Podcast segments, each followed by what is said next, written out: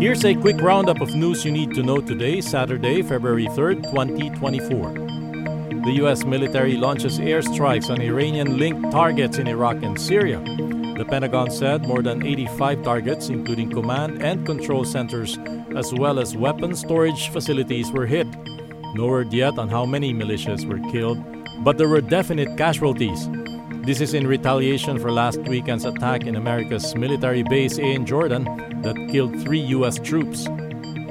At least 12 people are dead across the Davao region and tens of thousands are affected due to massive flooding. The incessant rains in recent days were brought by a low pressure area. In Davao del Norte, scores of areas are still submerged in floodwaters. The local government now appealing for aid. Oil prices are headed higher for the fifth straight week on Tuesday.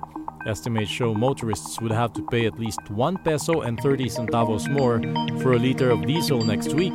Gasoline may also increase by up to 80 centavos. As for kerosene, prices may go up by as much as 1 peso. And that's your latest news alert. For more stories, go to news.abs-cbn.com and i1pfc.tv.